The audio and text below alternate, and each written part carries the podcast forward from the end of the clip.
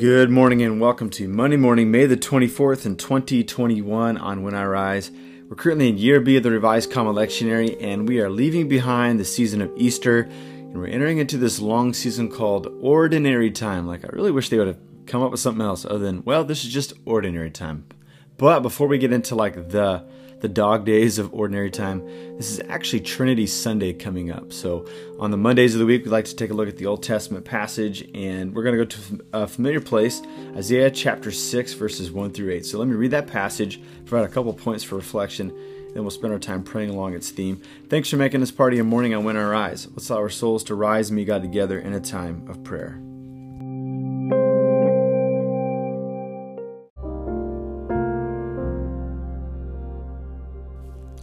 Isaiah chapter 6, verses 1 through 8. In the year that King Uzziah died, I saw the Lord high and exalted, seated on a throne, and the train of his robe filled the temple. Above him were seraphim, each with six wings. With two wings they covered their faces, with two they covered their feet, and with two they were flying. And they were calling to one another, Holy, holy, holy is the Lord Almighty. The whole earth is full of his glory. At the sound of their voices, the doorposts and thresholds shook, and the temple was filled with smoke. Woe to me, I cried. I am ruined, for I am a man of unclean lips, and live among a people of unclean lips, and my eyes have seen the King, the Lord Almighty.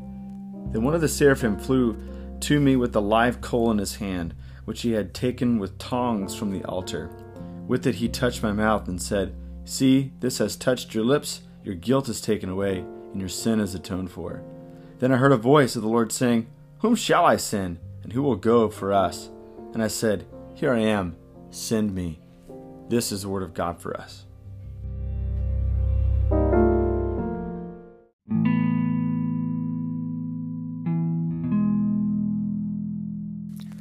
On the 24th of May in the year 1738, John Wesley writes in his diary that his heart was strangely warmed and he had an awareness of God's presence in his life. Now, it's true that John Wesley grew up in a Christian home. His father was a vicar in the Anglican Church in England, but um, as a student at Oxford and one who was studying to be clergy, even practicing ministry, he sensed that he was just going through ritual and through um, different motions of the faith. But it wasn't until 24th of May, 1738, that his heart was strangely warmed. What a statement there, right?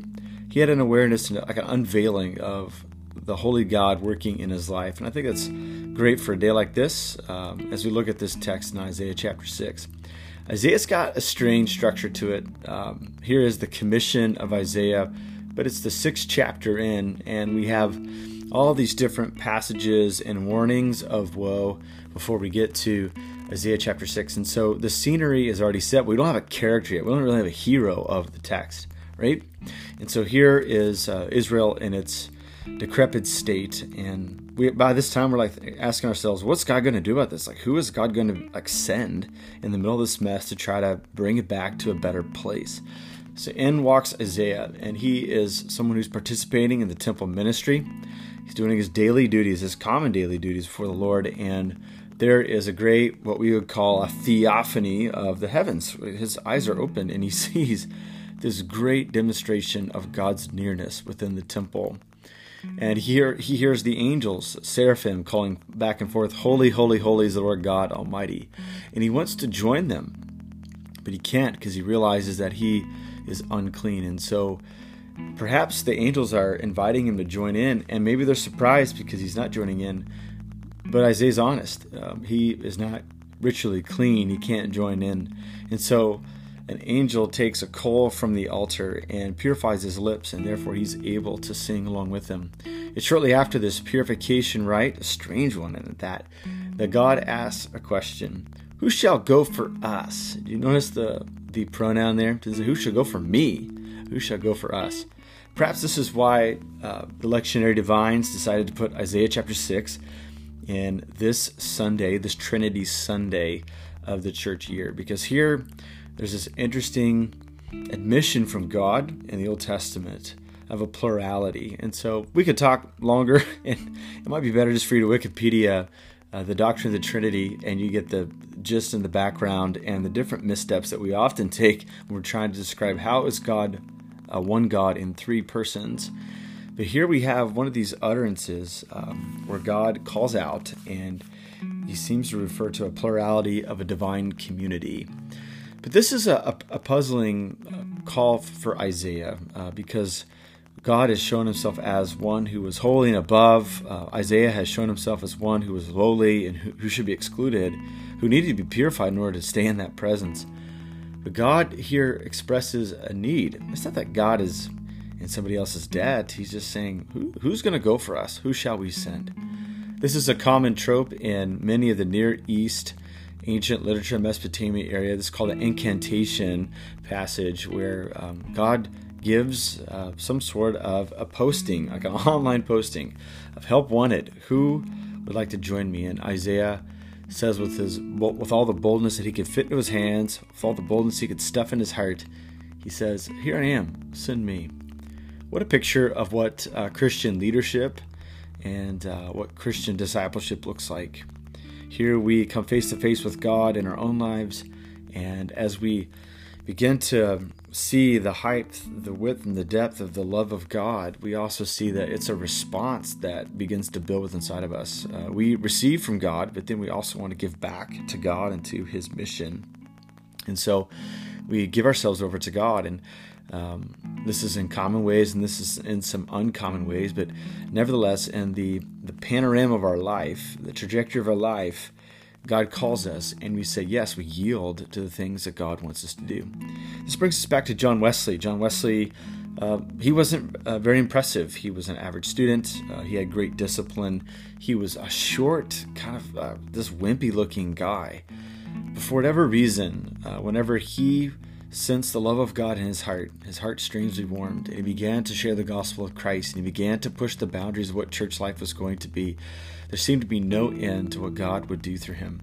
Many historians would suggest that England would not been, have been what it was if it wasn't for John Wesley and for the early Methodist movement. Perhaps my favorite thing that John Wesley ever did is that he had an inner inner commitment to God, and particularly in regard to generosity. He made a meager salary in, in his early days of ministry, and he gave 10% of it and he committed to that for the rest of his life. He would live on that uh, that portion of his income that he first received as early clergy, no matter how much his income grew over time. And so he gave away just buckets and buckets of resources and finances in order to fund the ministry of the church. In fact, he said that um, if more than you know just a meager sum was attached to his name when he died, that you could call him a liar and that he did not live for the claims of the gospel. Uh, John Wesley was animated by generosity. And so, my, my prayer for us as we reflect on his life and his contribution and how we see Isaiah in his life and we see Christ in his life is to examine our own reluctance and generosity. Are we willing to give and extend ourselves for the sake of the gospel? Perhaps the God of love, the generous God that we pray to this morning, would enlarge in our capacity to do so so that the uh, work of God would continue to spread to the ends of the earth. Let's spend some time praying together this morning.